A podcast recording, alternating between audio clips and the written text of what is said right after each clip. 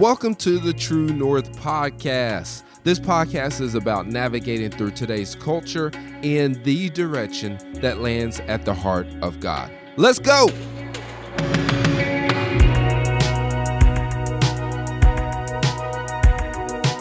So, if you have a Bible, we're going to be Genesis chapter 1, verse 26. If you don't, it's all good. We'll put it on the screen. That's why we have technology. That's why we have technology. We'll put it on the screen. We'll be in the New Living Translation. Um, so, in case you didn't know, today is uh, Resurrection Sunday. Somebody say Resurrection Sunday. So, Resurrection Sunday, it's it's a, it's kind of a big deal, you know. It's kind of a big. It's a big deal. It's a big deal. I mean, unless you know somebody else that has risen from the grave after three days of you know just resting and well, I, I could keep on going. The youth pastor mode kicked in, and I wanted to add some more adjectives, but no. After just resting, you know, dead, still he rose three days later. Why? Because he's God. He's a good God. Amen. Amen. So uh, today, if you're taking notes, um, today I want to talk about resurrected union. Resurrected union.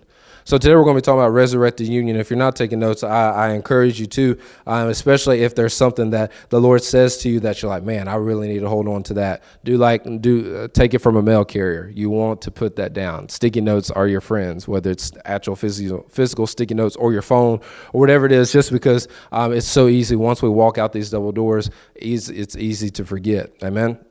So today we're going to be talking about resurrected union. I want to start in Genesis chapter one. If uh, if you're in here and you're like, Lindsay, I really don't read the Bible much, then guess what? You have come the right day because you're about to get that Bible quota in. All right, not saying that there's a Bible quota, but I'm just saying like today we're going to go through a lot of scripture. We're going to make it brief, fast, but just to give you some context, uh, we're going to start in the very beginning to give you some context of why today, why he did what he did, and why today is so important. Amen. Amen. Look at somebody beside you, say, buckle up. All right, in Genesis chapter 1, verse 26, in the New Living Translation, it says, Then God said, Let us make human beings in our image to be like us. They will reign over the fish in the sea, the birds in the sky, the livestock, all the wild animals on the earth, and the small animals that scurry along the ground. I like that, that verbiage, scurry along the ground. So if you're a human being, just raise your hand. Is that right? All right, we all are human beings. That's awesome. So I love this because if you're a human being, then newsflash, you were created in the likeness and image of God. You were created, watch this, you were created in the likeness and image of the Trinity. How do we know that? Because the, the author uses pronouns like this. He says, Let us make, let us, us is plural. So if I'm talking about myself, I'm going to say, Let me. But instead, God is saying, Let us. Father, Son, and Spirit. Let us make human beings in our image in our image. So therefore we were created to be uh, to, to, to bear the image and the likeness of the Godhead of the Trinity. Now I love this next part because um, Orthodox Church churches taught uh, very fundamental uh, understandings on how to comprehend or comprehend the Trinity, how to understand the Father, Son, and Spirit. And one of those is it's called perichoresis. And perichoresis is an ancient Greek way of understanding the union that flows between the Trinity. Somebody say union. Now, union just means oneness. It means everybody's on the like, oneness. We're all in agreement, all in one accord. It's where we get unity. And I love this because perichoresis, if you break it down, the word peri means around or circle. You know, it's where we get words in our English language like perimeter. And, you know, peri- and within perichoresis, we find the word choreo, to go or to come or to move you know, with that word choreo, it's where we develop words like choreography, you know, dancing and moving. I, I don't really like doing choreography. Um, I remember growing up, we, you know, had a, we had a, uh, a, I don't even know what you would call it, but we had one of those. I feel like every church, if, if you didn't grow up in church, let me give you some backstory real quick. Back in the, uh, in the early 2000s, you know, every church had the sign team, the step team, the clapping team, the throw the church fan as far as you could throw it team. I mean, like we had it all.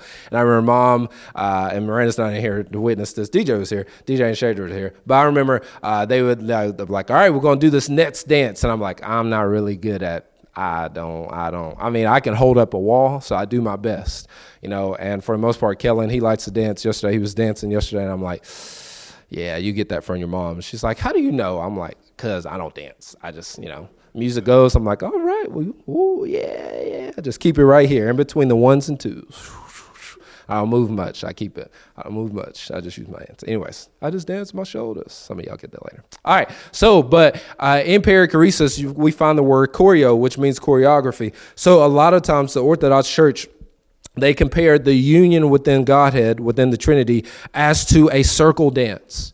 And this wasn't uncommon because back then, when they would do celebrations, they would all gather around in a circle, join hands, and they would dance. They would be in one accord, they would be in union at the wedding festival. So a lot of times they understood, back then the early church understood that the Trinity, their union was similar to a circle dance. what I mean by that is, you know, um, understand this, a lot of times religion has taught us that over the years the Trinity is more like a patriarchal hierarchy where God is the, you know, God's the president or God's the CEO, God's the king, and Jesus is the prince, and the Holy Spirit, he's the third one in the command. When the truth is, the Trinity is like that circle dance.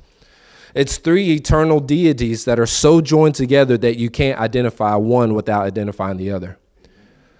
When you look at God, you can't look at God without seeing Jesus. When you see Jesus, you can't be reminded of Jesus without thinking of the Holy Spirit. That that perichoresis, that one accord, that union within each other. And the early church used that to describe the, the Trinity. Perichoresis, watch this, perichoresis is the mutual love and indwelling of the Father, Son, and Holy Spirit.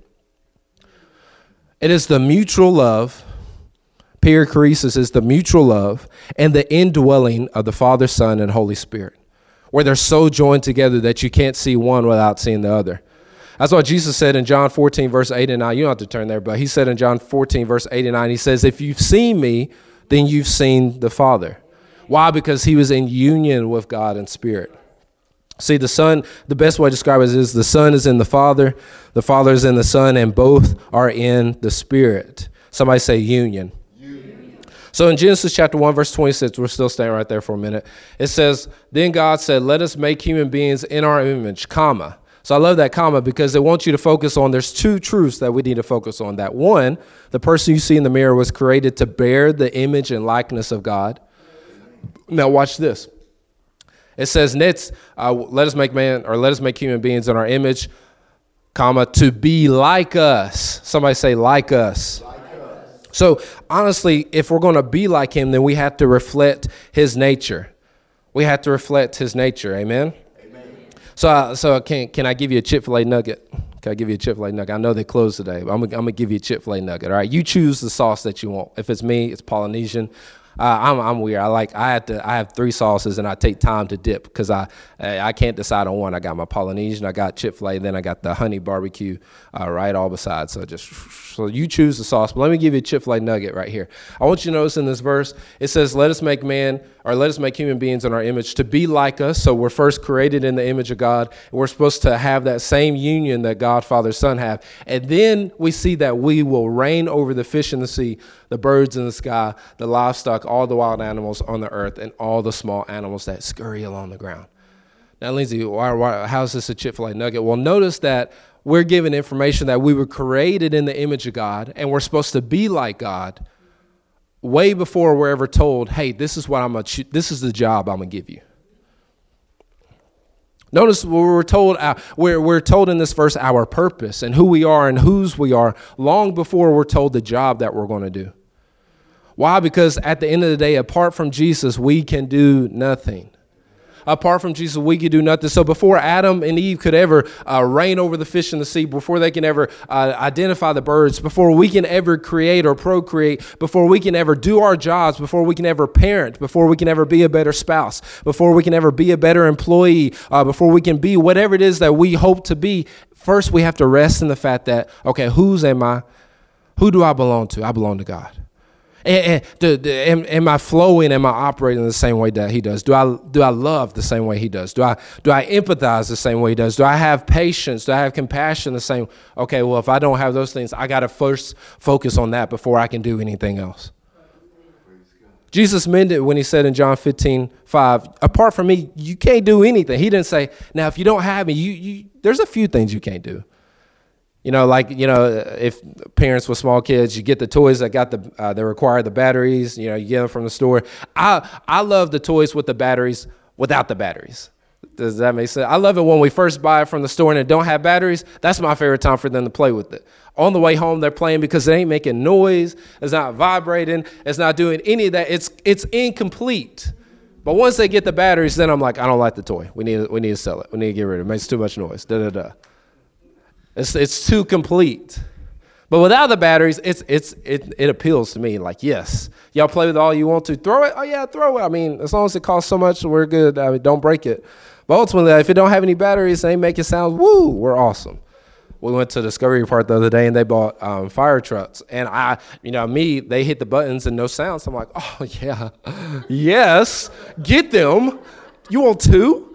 Two, three, four. Let's get them. Let's get them. So they got fire trucks and we're driving home or whatever. And uh, Keenan's like, oh, mine's not making sounds. I'm like, I'm just driving happy as could be. I'm like, I know, buddy. It's okay. Use your imagination. And uh, Kellen's like, yeah, can I pull this string out? I was like, pull what? what do you mean pull the string out? And I'm like, is that what I think it is? And Kelsey's like, don't pull it out. Don't pull it out. I was like, Kelsey, please tell me we did not get toys that already have batteries in them. She said, we did. I was like, oh. Why torture me with this? Why? Why? So once they pull that string out, then that toy will be operating in its complete purpose. Apart from Jesus, Jesus in that in that metaphor, Jesus is the batteries for you. Apart from him, you cannot do who you truly called to do. I mean, you could be the you could be the top person on your job, you could be the smartest person in your family, but apart from him, you are nothing. Apart from him, you are nothing. The scripture says that we were created in his image to be like him, to have that perichoresis, that union with the Father, Son, and Spirit. Amen? so, yeah, John 15, 5 says that apart from him, we can do nothing. So, uh, Shadra, if you don't mind, pull up John 14, verse 23. If you have it, you could turn there, but we'll be in the Passion Translation. Jesus says something very powerful. Now understand this, we were created, we talked about this last week as y'all are getting there or getting it up. We were we talked about this last year or last week, but we we our true identity, it was created before the fall of man before Adam's fall. If you missed last week, I encourage you go listen to the podcast. Podcast plug, uh, but go listen to the podcast. Um, but we said in Ephesians chapter one verse four, literally when we read it in the Greek, it said that we were created before the fall of man. We were spoken. Your true identity was spoken before the fall of man. Lindsay, why is that so important? That means that your true nature knows no sin. Your true nature isn't isn't guilt ridden. It's, it, doesn't, it doesn't have to focus on anxiety. It doesn't have to focus on insecurity. It doesn't compare itself to others. It, your true nature looks like the Father, Son, and Spirit. Amen? All right, so in John chapter 14, verse 23, Jesus says, Oh, uh, if you pull up verse 23 for me, sorry. hmm. Yeah.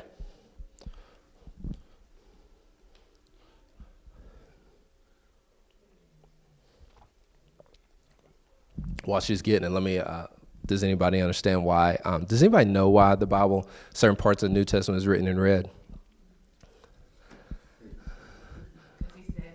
Yeah, that, that's right. He said it. It is. Uh, for those that for those that know where this is going, it's written in red. You know why? Because it's meant to be read. Dad joke. All right. Verse 23 Jesus replied, Loving me empowers you to obey my word, and my Father will love you so deeply that we will come to you and make our dwelling place. I'm going to say that one more time. Jesus replied. So Jesus is telling us that loving him empowers us to obey his word. So when we come to church or when we read the word or when we're praying or when we're inspired. Okay god i know i need to i know i want to do this. I know i want to do that. Well he said in order to do it in order to follow it just love him. It empowers you to do it. Second thing and my father will love you so deeply that we will come to you we who's the we?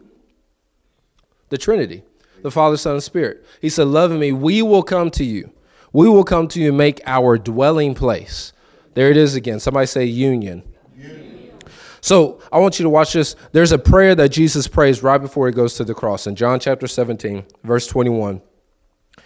the whole the whole chapter is the is the prayer, but I want to just focus on verse 21 in the Passion Translation. We're talking about union today. We're talking about how we have the opportunity to be in union with Father, Son, and Spirit because of what Jesus did on the cross. So, uh, Shadra, if you turn John 17, verse 21, the Passion Translation. Jesus prays this prayer right before he goes to the cross. oh, you're good. Thank you, Lord. In verse 21, Jesus says, I pray for them all to be joined together as what? One. One. Mm. Even as you and I, Father are joined together as one. Hey, there it is again. I pray for them to become what? One. With who?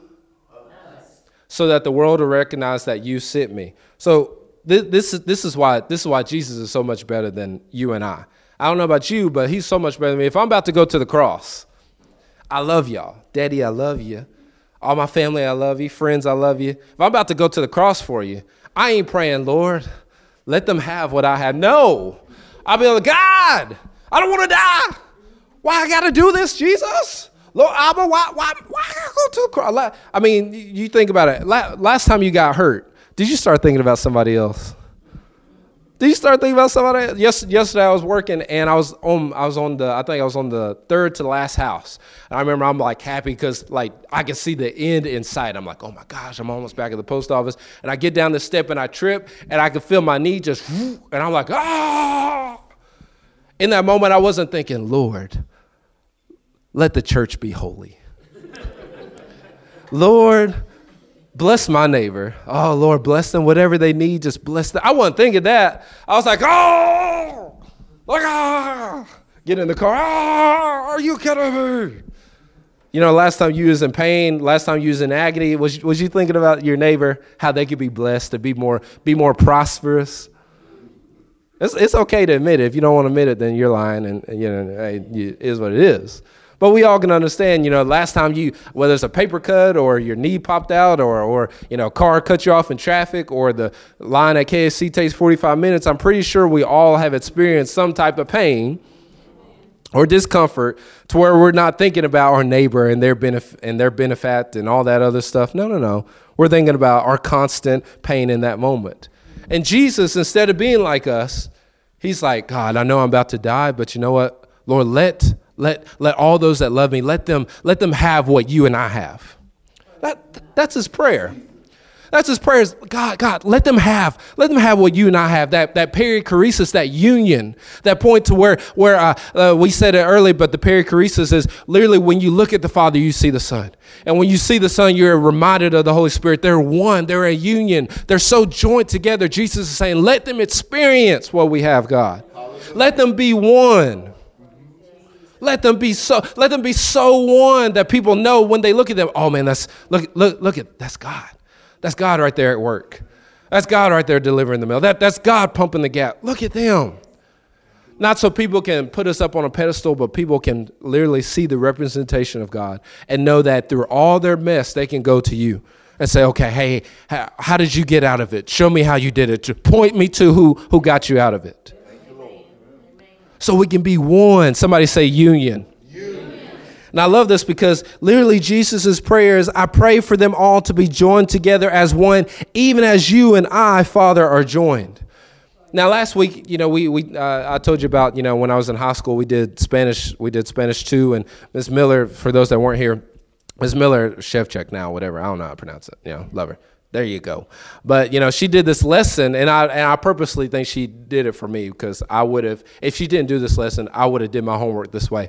But I remember the first day she uh, pulled up the computer, had on the projector screen, and uh, she uh, she typed in this website to where you can go and translate sentences. And when when I saw what she was doing, I was like, oh snap!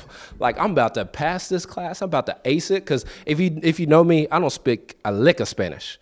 I not uh, you know some people are like oh you know I, I can I can no no Nothing this guy. I have nothing against it. My brain just don't comprehend it. So I'm thinking okay listen I, I got to pass this because I want to graduate. I already know if I don't graduate I ain't gonna make it the next day. So I got to graduate high school. I got to pass this class. So I'm like oh man what is she doing? She's showing us how to pass this class. So I remember she typed in a sentence in English and hit the translate button and translate to Spanish. And I was like whoo I leaned back in my seat. I was like oh baby I got this in the bag. I looked at my buddy Will. I was like, bro, we got this in the bag. This gonna be piece of cake. She don't know what she doing. You know, because Spanish one, I passed with a 70, which is a D. So I'm like, she don't know what she doing. She just gave me the tools. And I remember she said, now clase, she talked in Spanish at that point, and I was like, what's she doing? Why she talking Spanish? And Will's like, this is Spanish class. I was like, oh, I, I mean, I figured she'd just do a little couple things and then say the rest in English. But she says the next, the next, I'm, I'm going to say to you in English what she says in Spanish, but she said, class, pay attention to what happens next. So therefore, she took that English sentence and uh, or she took that Spanish sentence and then hit the translate uh, translate button to translate back to English, and all the pronouns and all the verbs and adjectives are all flipped around and put on different sides of the sentence. It didn't make sense. And so, therefore, she was trying to teach us how there are things sometimes that get lost in translation from language to language to language. When it comes to the Bible, I understand the New Testament was originally written in Greek. Old Testament was originally written in Hebrew. So there are some things that have been lost in translation. And we talked about that last week when we read Ephesians 1 4, and then we heard it in the Greek as well. Same goes for this in verse 21. Literally, it says, in the Greek, it says, I pray for them all to be joined together as one, even as you and I, Father, are joined together as one. I pray for them to become one. Here's the difference in us. I pray for them to become one in us. See, our trans, what we have now says he, that Jesus said, I pray for them to become one with us. But the original translation, what Jesus really prayed was that you, somebody say me, me. the person you see in the mirror, Jesus prayed that you would become one in him. See, when we say that word or that phrase with us, it means to be accompanied by. That God is walking with you. You know, Jesus walks, God's walking with you. you know, but when we say in, we're, we're literally saying that the, the, the Trinity is in us, dwelling within us, empowering us to do, to live, to breathe, to create, to function, to go to job, to work, to parent, to be the right type of spouse, to, to be the right type of person in a relationship in us. That's why, that's why the author said in Acts chapter 17, verse 28, that we live, we move, we breathe, we have our existence in Him. Somebody say, in us. In us. So, like I said, in us is to be empowered by the Trinity, to be empowered by the Trinity, to be embedded in the union. Literally, what Jesus was praying, he was praying that you and I would be so joined together that uh, that we, when people would identify us, they would see the Father, Son, and Spirit. In other words, when people see you, they see Jesus. When people see you, they would see Jesus. Now, this this was part of Jesus' prayer before he was he was about to die for all of humanity on a wooden cross. That's what he was praying before he's about to die, not me. Not me. I'm going to keep it real, keep it 100. Not me. Not me. I mean, at the same time, like, I, you know, I, I, the boys eat the Happy Meals and we, and we, we get the Mexican. All right. I'm just saying, like, when it comes to the crop, you know what, Lord, is there any, you got any angels up there ain't doing nothing? You know, just want to pop, pop, pop, pop, you know, because this, this going to hurt, Jesus. You know, I got to die. But Jesus so much better than us. He isn't even focused on his pain or focused on the agony or the embarrassment that he's about to go through. He's focused on, hey, Lord, they're going to be one with us, right? That's, that's, that's my desire. Not even one with us, but one in us. Lord, I want, I want us to live in them. I want us to empower them. I want us to embody them. I want us to empower them to create the things that they want to create. I want us to empower them to parent, to be the right type of parent. I want us to empower them to, to be in the right type of relationships. I want us to empower them to start the right type of businesses. What is it you want to do in life? What is it you want to do in life? If, if it lines up with the will of God, He'll empower you to do it. Amen. Why? Because that's His desire to be one in us. Amen. Somebody say, in me. in me. So uh, understand this. We're talking about union this morning. We're talking about union this morning. And instead of God in the flesh, aka Jesus praying that the angels come and rescue him and take him back to heaven, he prays that through his sacrifice, we will be brought into union with the perichoresis uh, circle dance the fa- between the Father, Son, and Spirit. Now, why is any of this important? You know me, I always like to ask that question why is this important? We said it last week, but because Adam and Eve's fall, it hurt the heart of the Father more than it did Adam and Eve. And I know that's a very controversial statement because, in fact, when when he when he told me that, I was like, "What?" I'm like, "God, are you sure?" And I remember as a kid, and if anybody understands this, you don't have to raise your hand, you know, because you know the the parent may be in the room, or the auntie or the grandma may be in the room. But I remember as a kid, whether you believe it or not, you know, there was a few times mom and dad had to discipline your boy. Okay, there was a few times that you know I was just, you know, I just wilding. I was I was acting like Adam. There we go. We'll put on my Adam nature. There's a few. I remember there's this one time in particular. You know, when I started sixth grade, you know, I started hitting a growth spurt. My voice was changing a little bit. I'm like, oh, I'm flat. I'm feeling myself. And you know, you know don't say uh huh. Anybody, asked all that. I remember what I can't remember what I did, but mom went to mom went to correct me, and she's like, Papa, and I'm like, for, in my head, I'm like, oh my god, that didn't hurt. Now here's the problem it didn't stay in my head. it came out my mouth. so there's some things in life that just better, just better left right here. Let them, let them, if you want to, just let them take up an apartment and stay right here. Don't let them come out the driveway. Let them just stay in the apartment right up here. And I was like, that didn't hurt. Ooh. And I even did the shimmy, the Shaq shimmy, long before Shaq was doing. I, that didn't hurt. Ooh. I was like, okay. And she said, oh, it didn't. And she went away for a minute, and I'm just standing. She just stay right there. I'm like, okay, you know, because I'm like, in my head, I'm like, what you got for me now, Letha? You know, this is the inner Lindsay saying, what you got, Letha? Let's go, you know. And, before, and I turn around because I hear something. I turn around, she come on, bop, and I was like, oh God, you leveled up. I didn't know you was gonna level up. She leveled up. And I'm like, whoa, oh. She's like, that hurt? Yeah, it and I said all that to say this. I remember her leaning over me saying, Now that hurt me more than it hurt you. And I'm like, What? That's a lie. You up there standing all good. I'm on the floor kissing the carpet because I'm in pain. How, you ain't hurt. Anybody ever have a parent tell you this is gonna hurt me more than it hurt you? I'm like, that's a lie. That is a gosh darn lie. We're going to church tomorrow because you're lying. I remember thinking in my head, I'm gonna call Granny and tell her that her daughter is lying and abusing me. but I remember thinking, and I was like, how, how does this hurt her, uh, hurt her more than it hurts me? And it wasn't until I became a parent that I, I began to say that phrase, and I was like, huh. And it wasn't until the Lord explained this scripture to me, but I was like, wait, and the reason it hurt her more than it hurt me, and the reason it hurts my it hurts me more than it hurts my kids, is because the moment, unfortunately, because we are we are recipients of Adam's fall. We we are born into the, the life of sin. We perceive things wrongly at times. And unfortunately, the moment that a parent corrects, instantly we see a distorted or a twisted view of the truth. Because the Bible says that God corrects out of love. He loves you enough that, hey, you're getting too close to the cliff. Uh, let me pull you back real quick. May not feel great. Uh, let, me, let me pull you away from that. And instantly, uh, we, we, we, we view the correction from a parent, or we view the correction, or we view the nose from God as, you know, as rejection, or He doesn't like me, or, or all these different things that are false. And really, the moment that I would correct my kids, I know that that distorted view, the way they view me, is going to be viewed differently and, and the, everything that I do, every intention that I have, they'll, they'll perceive it as something negative or something twisted or something that's not false. Therefore, they don't understand my true heart and my true nature. Therefore, it hurts me that they don't see that I'm loving them enough to do this. Same with God. The fact that God, the fact that Adam and Eve, they they they did what they did, and God's like, and they it opened the door for them to have a distorted view of everything that God wanted to do. We said it last week that literally it started with them believing that God was, was withholding pieces of himself from them. When we see that Jesus' prayer is that we are one with all of him. So therefore, the truth is God does not withhold himself from you.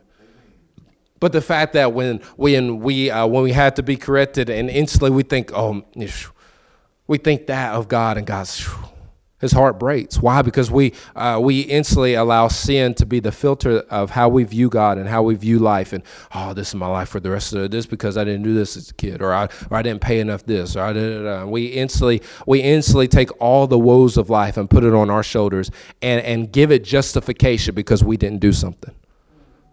It breaks the heart of the Father when we do that. it breaks the heart of the Father when we do that. Somebody say union. In Genesis 2, verse 15 through 17, I promise we're almost done. If you'll turn there to Shadron, it's in the New Living Translation. Those that have a Bible, you can turn there as well. If not, like I said, we'll put it on the screen. But talking about Adam and Eve, in Genesis 2, verses 15 through 17, I promise it will all add up to uh, what we're celebrating today. But in Genesis uh, verse or chapter 2, verse 15, we'll read 15 through 17, the New Living Translation. And then we'll go right into Genesis 3, 1 through 5. and I promise it's not written in red, so but it's still meant to be read.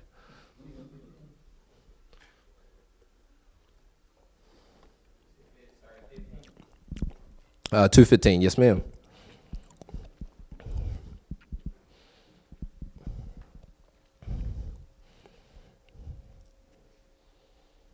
Watch this, and we'll go from 15 to 17, and then we'll skip down to Genesis 3 1 through 5.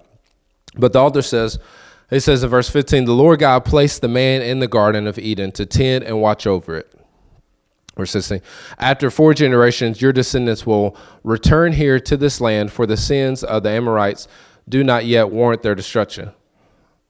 After the sun went down and darkness fell, uh, is that Genesis chapter 2? There we go. Oh, you're good.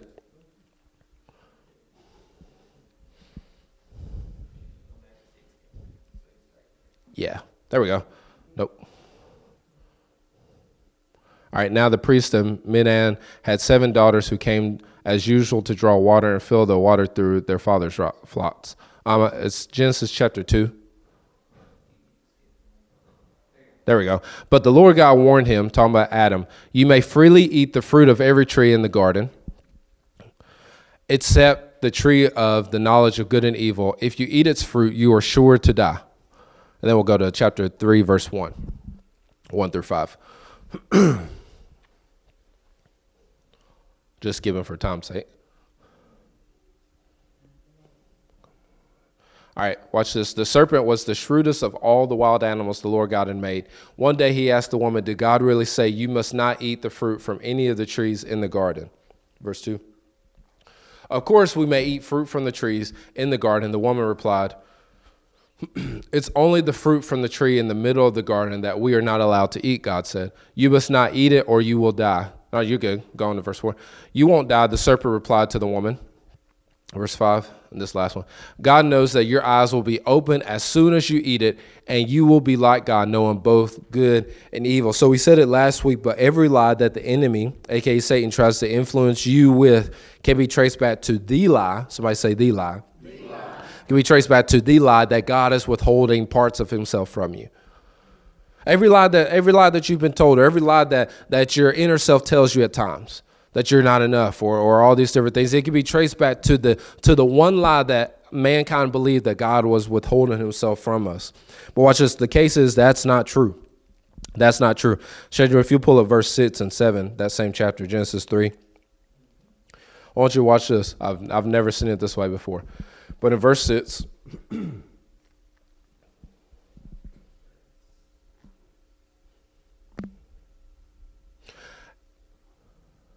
of chapter 3?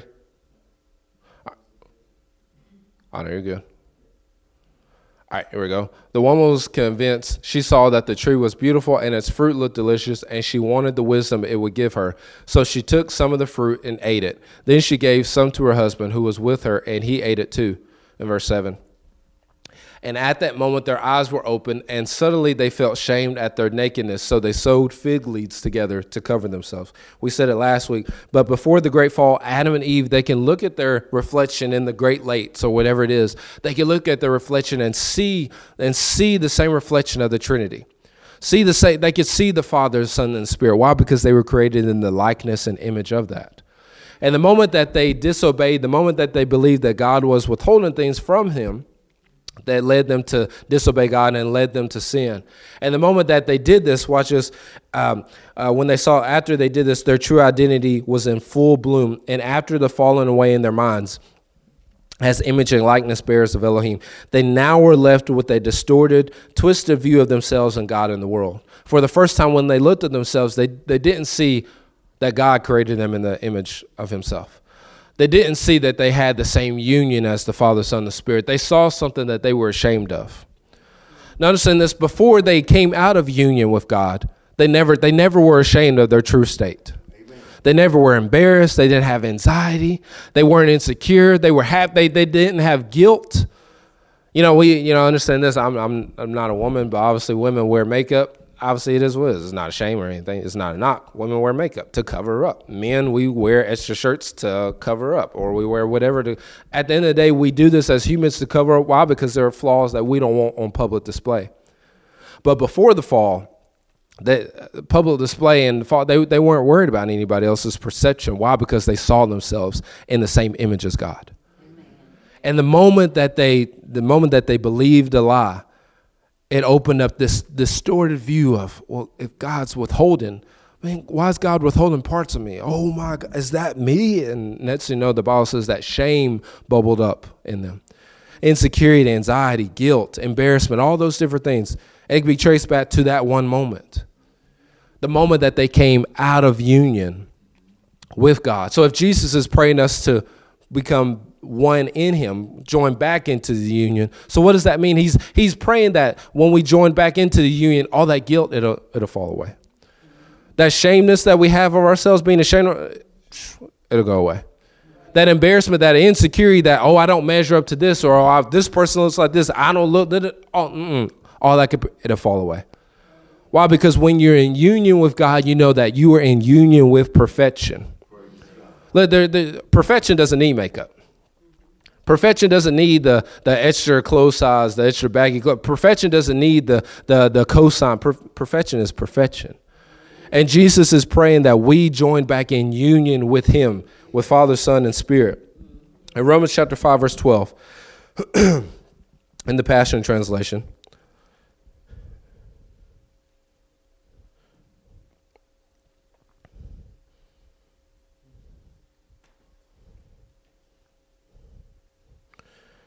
chapter 5 verse 12 it says this paul says when Adam sinned, sin entered the world. Adam's sin brought death, so death spread to everyone, for everyone sinned. So just like Adam sinned, the entire world was infected. Sin entered into the human experience. Somebody say human experience. Now we talked about it last week, and Shadra, if you're going to pull up John chapter three, verse 16 and 17, we'll get there in just a minute. But we talked about it last week that sin, we said last week, and we said the last few weeks that sin in the Greek is hamartia. The ha in hamartia means without, and the meros is form, so without form. You know, and without form, without a without your original blueprint, your original blueprint, your original true nature, which is like God, like the Father, Son, and Spirit. So when we sin, it's because we've stepped out of our true nature. When we sin, when we see ourselves wrongly, it's because we're not seeing ourselves like Jesus. And John chapter 3, verse 16 and 17 in the Passion Translation, Jesus says, For this is how much God loved the world. We all know this. If you know it, you know it. If you don't, you're going to learn it today. He gave his one and only unique Son as a gift, so now everyone who believes in him will never perish but experience everlasting life. Here's the key, here's the key verse right here 17. God did not send his Son into the world to judge and condemn the world, but to be its Savior and rescue. Amen. To be its Savior and rescue to, to, to save you. See, see, the lie of the enemy is that we were so we were so bad. You were so you're such a bad person. No. There, there, there's a there when it had when it came to God's standard, there's there's a standard that we didn't meet. There's a standard that, that we didn't meet, but when Jesus came into the world, it wasn't to judge you, it wasn't to condemn you, it was to save you. It was to rescue you. Amen. See, if if if you got to save somebody, if you get the opportunity to ever save somebody, they're out in the let's let's create the scenario. But if somebody's out drowning in the ocean, you're not gonna if you if you got the lifeboat, you're not gonna ah. Here's the lifeboat. You should have been swimming out there. You knew it was too deep. You knew nah. It's storming. Why you didn't know? If their life is in trouble, you're not going to judge and condemn them. Hopefully, you're going to throw that lifeboat and like you pulling, like, come on, you can do it. A few more strokes, come on out there. If it's me, I'm on the deck of the boat because I'm like, I ain't getting out there, but here you go. Here's the life. Come on, come on, you got it. You doing so good, puppy dog it. Come on, puppy dog pat, just pat. Come on, you got it. You're gonna be cheering them on. Why? Because when it comes to saving and rescuing, there's only love and compassion. Love and compassion can only save and rescue. Love and compassion can only save and rescue. So, therefore, when it comes to our loved ones that we want to see saved, the judgment's got to go out the window, and, and love and compassion needs to step in. Amen. Doesn't matter what they look like. Doesn't matter their love interest. Doesn't matter uh, their their entertainment. Doesn't matter what they got going on the table or in their life. At the end of the day, if it's not through a filter of love and compassion, then it's not saving and rescuing. It's judging and condemning. Jesus. Well, Lindsay, you said no, no, no. Judging and, judging and condemning is what Jesus didn't come to do. And if we're going to be in union with him, then that means we have to we need to love just like he loved. We need to we need to empathize like he did. We need to have patience like he did. Amen. Amen. But this is why, verse 17, this is why we celebrate and honor and reverence Resurrection Sunday, because even though Adam introduced sin, we read it in Romans 5, verse 12, but even though Adam introduced sin, he introduced spiritual death, physical death, uh, anxiety, uh, guilt, shame, insecurity, all those different things. Yet Jesus was sent to undo all that. Jesus was sent to rescue and save. Jesus was not uh, Jesus was not sent to condemn, but to rescue us from hamartia. He was sent to rescue us from a distorted identity.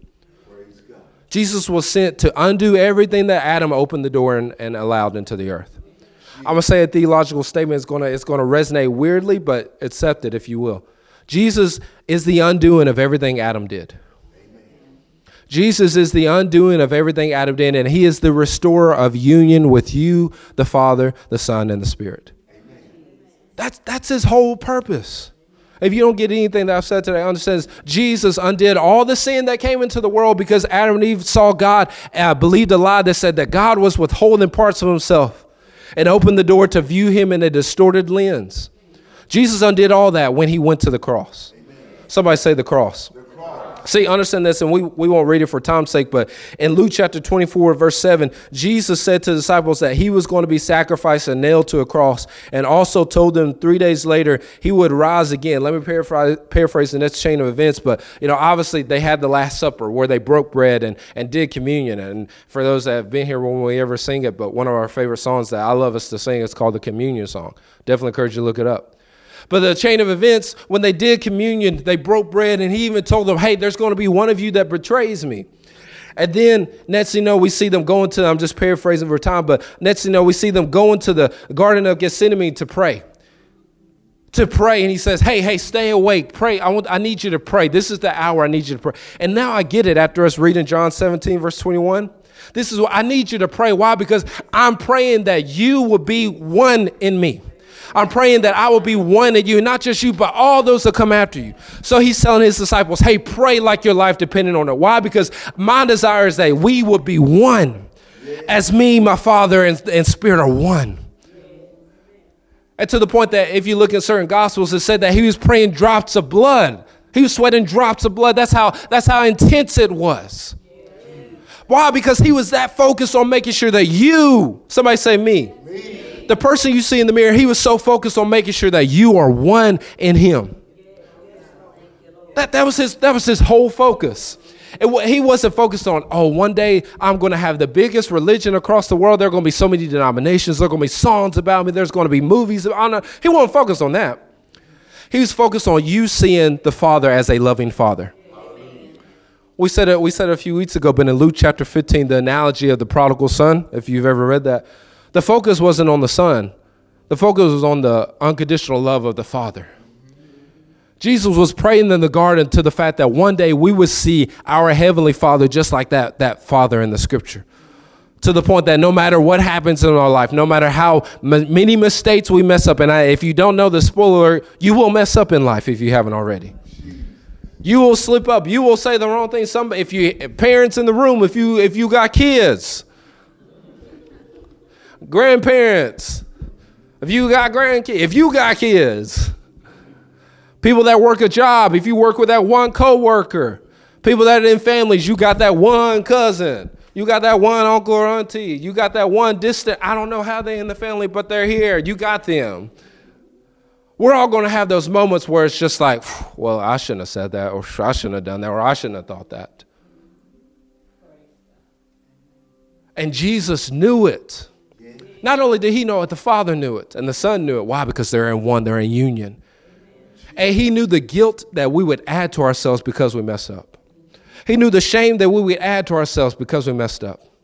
Notice that when God put, and we're not going to go to it, but when God put the skin on uh, the, the clothes on Adam and Eve, because when they saw themselves naked and they were ashamed and insecure and embarrassed, they were like, oh, what's this? What's this? And instantly the bible says that they, they because they were ashamed and, and they didn't like what they saw god clothed them. It never said god clothed them because he didn't like what they saw. It never said that he was ashamed or embarrassed of them. No no no. He recognized all the guilt that they had added to themselves. And he's like hey hey, hey here.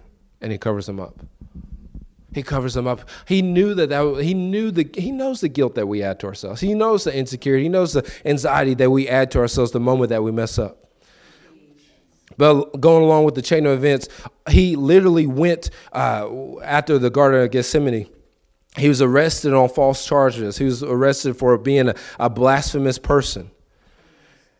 And you don't have to, we won't turn there, but in Luke chapter 22, verse 63 through 64, it literally says that he was beaten and tortured before he went to court. He's beaten and tortured and mocked. And I, I encourage you to, to read those verses and see, and see how he was being and tortured. Because I remember the, I, the, moment I was reading and I read those verses instantly, I was like, I, you know, the, the, the crossroads in me. the crossroads, and I was like, woo, uh-uh, Lord. Couldn't be me. I would have, pa, pa. Or let them know, uh-uh, I'm God, bro. Don't, don't you hit me. Don't you, I come, you know what I'm about to do? I'm trying to save you. Don't hit me. Don't you, I don't know who you hitting. You're gone, you know? what? it, it would have been over.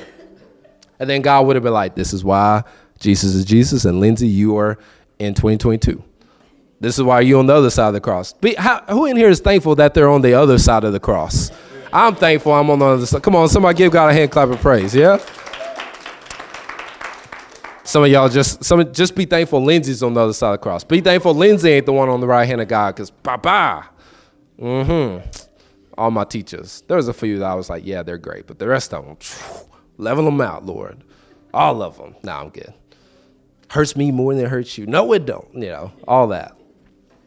But literally, it says that he was beaten and tortured before he went to court, and they and they tried him on false charges. And Pilate literally washed his hands and said, "Okay, well, uh, who do you want in this place?" Because back in that time, there was this tradition of you know they would release a prisoner during the during the Passover week. They would release a prisoner as an act of mercy. Now, I understand this. Literally, you got God in the flesh standing up there, beaten and tortured and looking a mess, but not saying a word. See, our, our, our tendency, our nature is when we're accused of something, we're instantly defending ourselves. But Jesus, the better way. We sang it, I think, last, last week or two weeks ago. So much better your way. Jesus, the better way, is standing up there silent, taking every, every accusation that you and I would, would, would earn or, or be given. He was taking all that. And the Bible says that the crowd said, okay, give us Barabbas. And if you don't know who Barabbas is, Barabbas was a, was a murderous terrorist. He was a ter- terrorist that committed murders, and the crowd said, you know what? The, the spotless lamb, the perfect lamb, the one that hasn't done anything wrong, y'all keep him. We want, we want, we want the, the villain. We want Barabbas. And I remember as a kid, I would always see that. You know, we, we had the cartoon movies. I don't know what they're watching today. It might be the. No, it won't be the same one. But still, I would see that and I'd be like, ah, Barabbas. Ah, you know the way the movie paints this narrative of Barabbas. And it wasn't until a few years ago I realized Barabbas is me. Barabbas is us. Barabbas is the one that was caught living in his flesh, fulfilling every desire that he wanted to do, having a twisted version of who he thought God was. Amen. And Jesus literally takes the place of Barabbas on the cross. Jesus literally takes the place of somebody that has made their own path Jesus literally takes the place of somebody that struggles with anxiety, literally taking the place of somebody that struggles with depression, somebody that struggles with guilt and shame, literally struggles with doing, make, trying to make a way out of no way. He takes that person's place. You know what? That person sounds like us. That person sounds like me. And we read in John 17 that verse 21 that Jesus did this so you and me could be in union with him. Somebody say union. Literally, we celebrate today that our union was resurrected through the Son of God. We now are one with Him. Not with Him, but in Him. And the chain of events goes literally, He died on the cross. And, uh, and three days later, if you didn't know it, spoiler alert, if you didn't know it, three days later, He got back up from the grave. he got back up from the grave. And, and, and before we even get super excited, can, can I show you how Paul describes these chain of events? In Colossians chapter 2, this is the last one. Colossians chapter 2, verses 11 through 14. I promise, if you ain't got a excited yet, you're going you gonna love this. You're going to love this. You know how I know? Because I was trying to cook dinner the other night. Mom and Dre walked in, and I'm right now, I, I start kicking the air. I was like, whoa. Mom's like, that good? I said, that good, mama. It's, the, the Bible is that good, mama. I said, It tastes like bacon. It's that good. bacon make everything taste good. Everything. Uh, chapter 2, verse 11 through 14. Um, Passion Translation. Yes, ma'am. Woo. Look at your neighbor say, buckle up. We almost done. We almost done. Colossians chapter 2, verses 11 through 14. Watch this. Through our union. Hey, there's that word again. Y'all thought I was making it up. Through our union. Through our union with him, we have experienced circumcision of heart. All of the guilt and power of sin has been cut away and is now extinct. Just stay right here for a minute. Is now extinct because of what Christ, the anointed one, has accomplished for us. There's that word union. It said, through our union with Jesus, our hearts have experienced circumcision. Watch this. All the guilt and power of sin has been cut away and Jesus has extincted because of what Christ, the anointed one, has accomplished for us. All the guilt, all the shame, it's gone. Somebody say it's gone. It's gone. Now, it, it explains itself, so I don't have to give any more. Watch verse 12. Woo, for we've been buried. Hey, we've been buried. That's when I was a kid, that would be one of my worst nightmares. We went to Ruby Falls. I told it a few weeks ago. We went to Ruby Falls, and at the end of it, spoiler alert, they take in the in the bottom of the cave with the lights off. I thought we are going to die.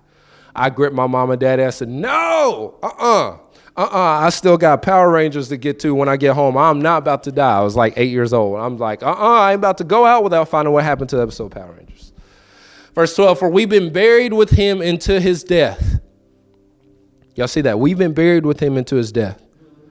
Our baptism into death also means we were raised, somebody say raised, with him when we believed in God's resurrection power. So watch this. You didn't have to read enough chapters to receive what he did at the cross.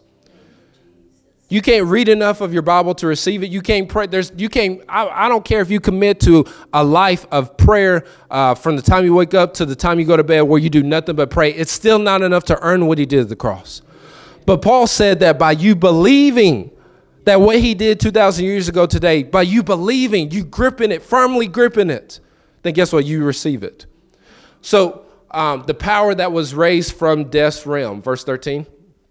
This realm of death describes our former state, for we were held in sin's grasp.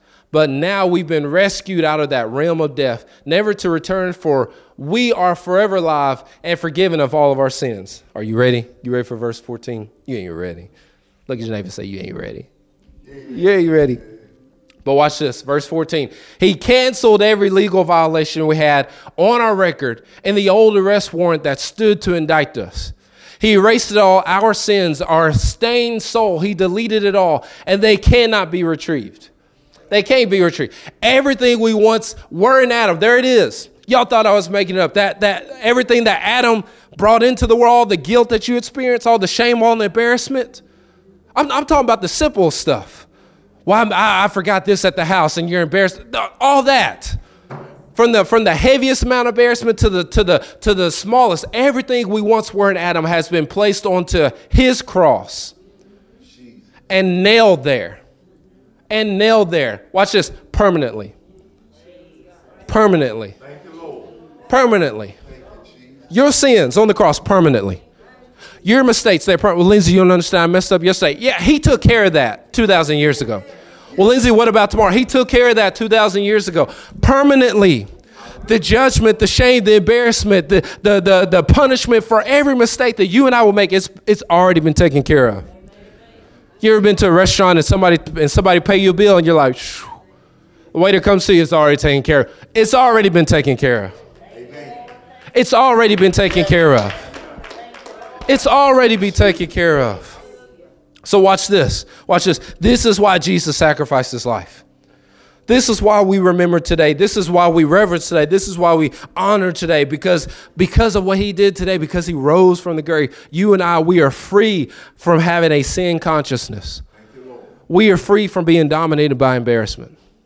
We are free from being uh, being dominated by shame and guilt. And sh- I'm, I'm not where I thought I'd be at this age in my life. I'm not where I thought I'd be at this state of my life, or I'm, I'm having to go. No, no, no, no. All that shame, all that embarrassment, put it. Uh, Jesus dealt with it. Yeah. He nailed it to a cross. So why are we picking it back up? Why, why are we picking up what's already been nailed permanently? Better yet, if he nailed it permanently and it's permanently there, then what you're experiencing, we, we used to say back in the day, is, is, is it's false evidence appearing real. It's fear. It's false evidence appearing real. You know, the be, you know, if you ever get around my kids, they they play a, game of imagination like you never believe it. To the point that you you feel like, shoot, you know, why I, I should be able to fly like they flying with their toys and but really it's false evidence. It's an imagination that they've created. The guilt, the shame, the embarrassment. It's false, it's a false reality. And the opposite of that is true. You have no right to be guilty. You have no right to be ashamed. You have no right to be embarrassed about whatever state of your life that you're in. Because Jesus knew, He knew where you was going to be at th- right now, this day. And He took care of it. He took care of it. He took care of it. So through the death, through the burial and resurrection, every legal violation, every rule, every commandment that you and I have never kept, Jesus erased it. He erased it all. He erased it all. Every sin, every every ounce of distortion, he deleted it all and it cannot be retrieved. It cannot be retrieved. I love this because it said that everything we were in Adam, everything that we were in Adam has been placed onto his cross. Everything that we were in Adam has been placed onto his cross. Everything we've been that we were in Adam. Who was nailed to the cross? Jesus. Jesus was nailed to the cross. So Paul is literally saying that Jesus took your fallen nature, he took your insecurity nature, he took your anxious nature, your guilt-driven nature, your fearful nature, your embarrassments and your failures, failures, all the areas that you don't measure up. You know, being back in my hometown, one of my biggest struggles is seeing people and I'm like, "Oh man, I I'm I don't measure up to them."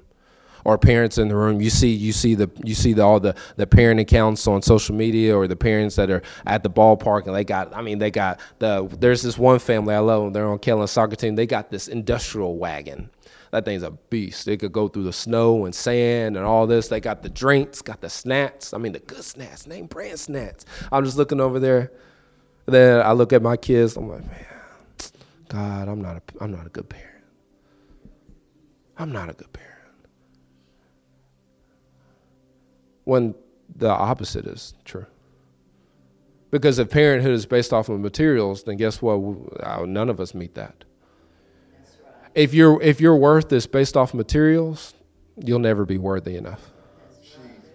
If, if your worth is based off of who you're married to, who you're not married to, the state, the state of your children, spoiled newsflash, you'll never be good enough. You know, I'm, I'm, gonna throw it out there. If, if my if my uh, if my good coaching skills was based off of my kids' soccer team's records, I I wouldn't be a good coach or a good instructor, teacher, whatever. Your worth, your soul worth, your the worth of your soul. The the the if, if there could be a monetary value in your soul, you know what it's worth? The price of Jesus, the price Jesus paid. That's what it's worth.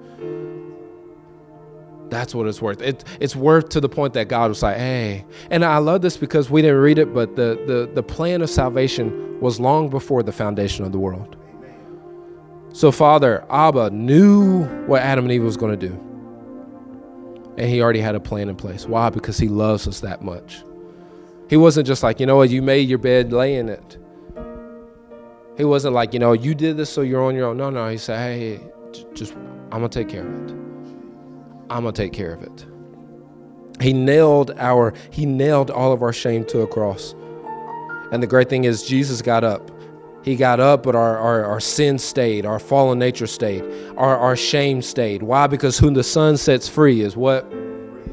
Free indeed. So watch this. If the fallen nature is gone and dead, what's left?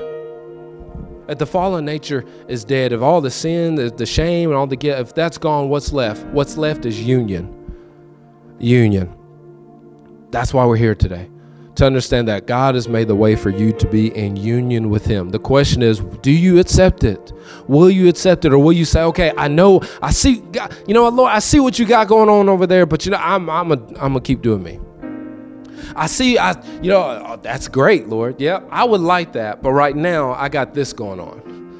I got this stuff going on, or this is what's going on at work, or my kids are. This, look, Lord, you gave, you see, my life is like or my bills are like this, or my bank account is like this, my vehicle situation is like this. But he's focused on you being so jointly placed in him that when when people see you, they see him. but also when you look out, you see him. So jointly, so jointly constructed within the union of God. And I know this is heavy. I know it's I know it's different. But understand this the perichoresis of the fellowship between Father, Son, and Spirit, it's what he desires. So, Lindsay, why should we want circle fellowship? Why should we want fellowship with the Godhead? Because we were made from it, which means apart from it, we can't live or function. We were made from it, so therefore, if apart from it, you can't live or function. Apart from Him, you can't live or function. Jesus said it, John 15, 5. Apart from me, you could do nothing. So remember earlier when we read in Genesis 1 26 that we are created in the image of the Trinity to be like the Trinity. and then we saw ourselves being able to rule and reign and identify and create and multiply. So, apart from being in union with Father, Son, and Spirit, you will live this life as a hollow shell of yourself. If you're not in fellowship with the God, Father, Son, and Spirit. If you're not, if you're not in that, you'll live as a hollow shell of yourself. You will that that that desire where like man I can't place it but there's something missing or or I I, I feel like I need something else but I've, I've, tried everything else. I've signed up for enough classes. I I've eaten all I want to eat or I, or I've, I've done enough activities or I, or I've went on enough dates or I've done all these different things and still there's that there's that that that that, that space that's not fully filled. It's because we're out of fellowship. It's because we're out of union with the one we was created to be like you know, the best way to describe it is whenever I'm away from my, like on Saturdays when I'm away from my kids, when I get in, I instantly hug them, instantly throwing them in the air, instantly kissing all over. Why? Because when I'm with them, that that that space is full, and that's just my side of it. The Father side of it. The Father desires to be with you at all times. And this is why he said, those that, if we come to God, we should be like children. Because when my kids come to me, all they see is daddy, daddy, daddy. Even the baby, daddy, daddy, daddy. Daddy. Why? Because they see that there's something in their father that fills their void. There's something in their father. Why? Because they, they share the same DNA as their father, so that they know deep down in their subconscious there's something in daddy that daddy has that I need and want, and it's going to make me full of joy again. It's going to make me whole again. There's something in daddy that can put the batteries in my toys, even if it gets on a nerve. Still, daddy is capable of doing what I need him to do. That void, that hollow shell of yourself, it can only be filled with one person. That is God. That is God. That is God. And that's why we celebrate today because we know that, you know what? Now I don't have to be, I don't have to walk around hollow. I don't have to walk around empty. I don't have to walk around on E or a quarter of a tank full. No, I get to be in a state of wholeness because what Jesus did on the cross. Because of what Jesus did on the cross. Amen. Because of what he did on the cross. Amen. I know we didn't sing it today. I wanted to so bad, but there's a, the, the song, the communion song that we sing, literally, the chorus, it literally says that here's where the dead things come back to living. Here's where the dead things come back to living. Do you have that place in your life?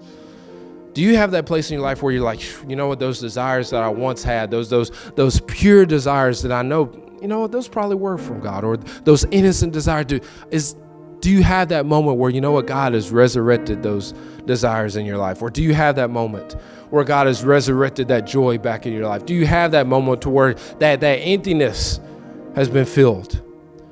Because literally the song says, Here's where the dead things come back to living. I feel my heart beating again. All those beautiful po- poetic words just to say this. The next line literally says, Feels so good to know that you're my friend. That you're my friend. Our middle son has this annoying habit. I promise I'm done this, he has this annoying habit of if something goes right, he says this You're invited to my birthday party. If something goes wrong, you're not invited to my birthday party. He told me that one day, and I was like, Who's going to pay for your birthday party?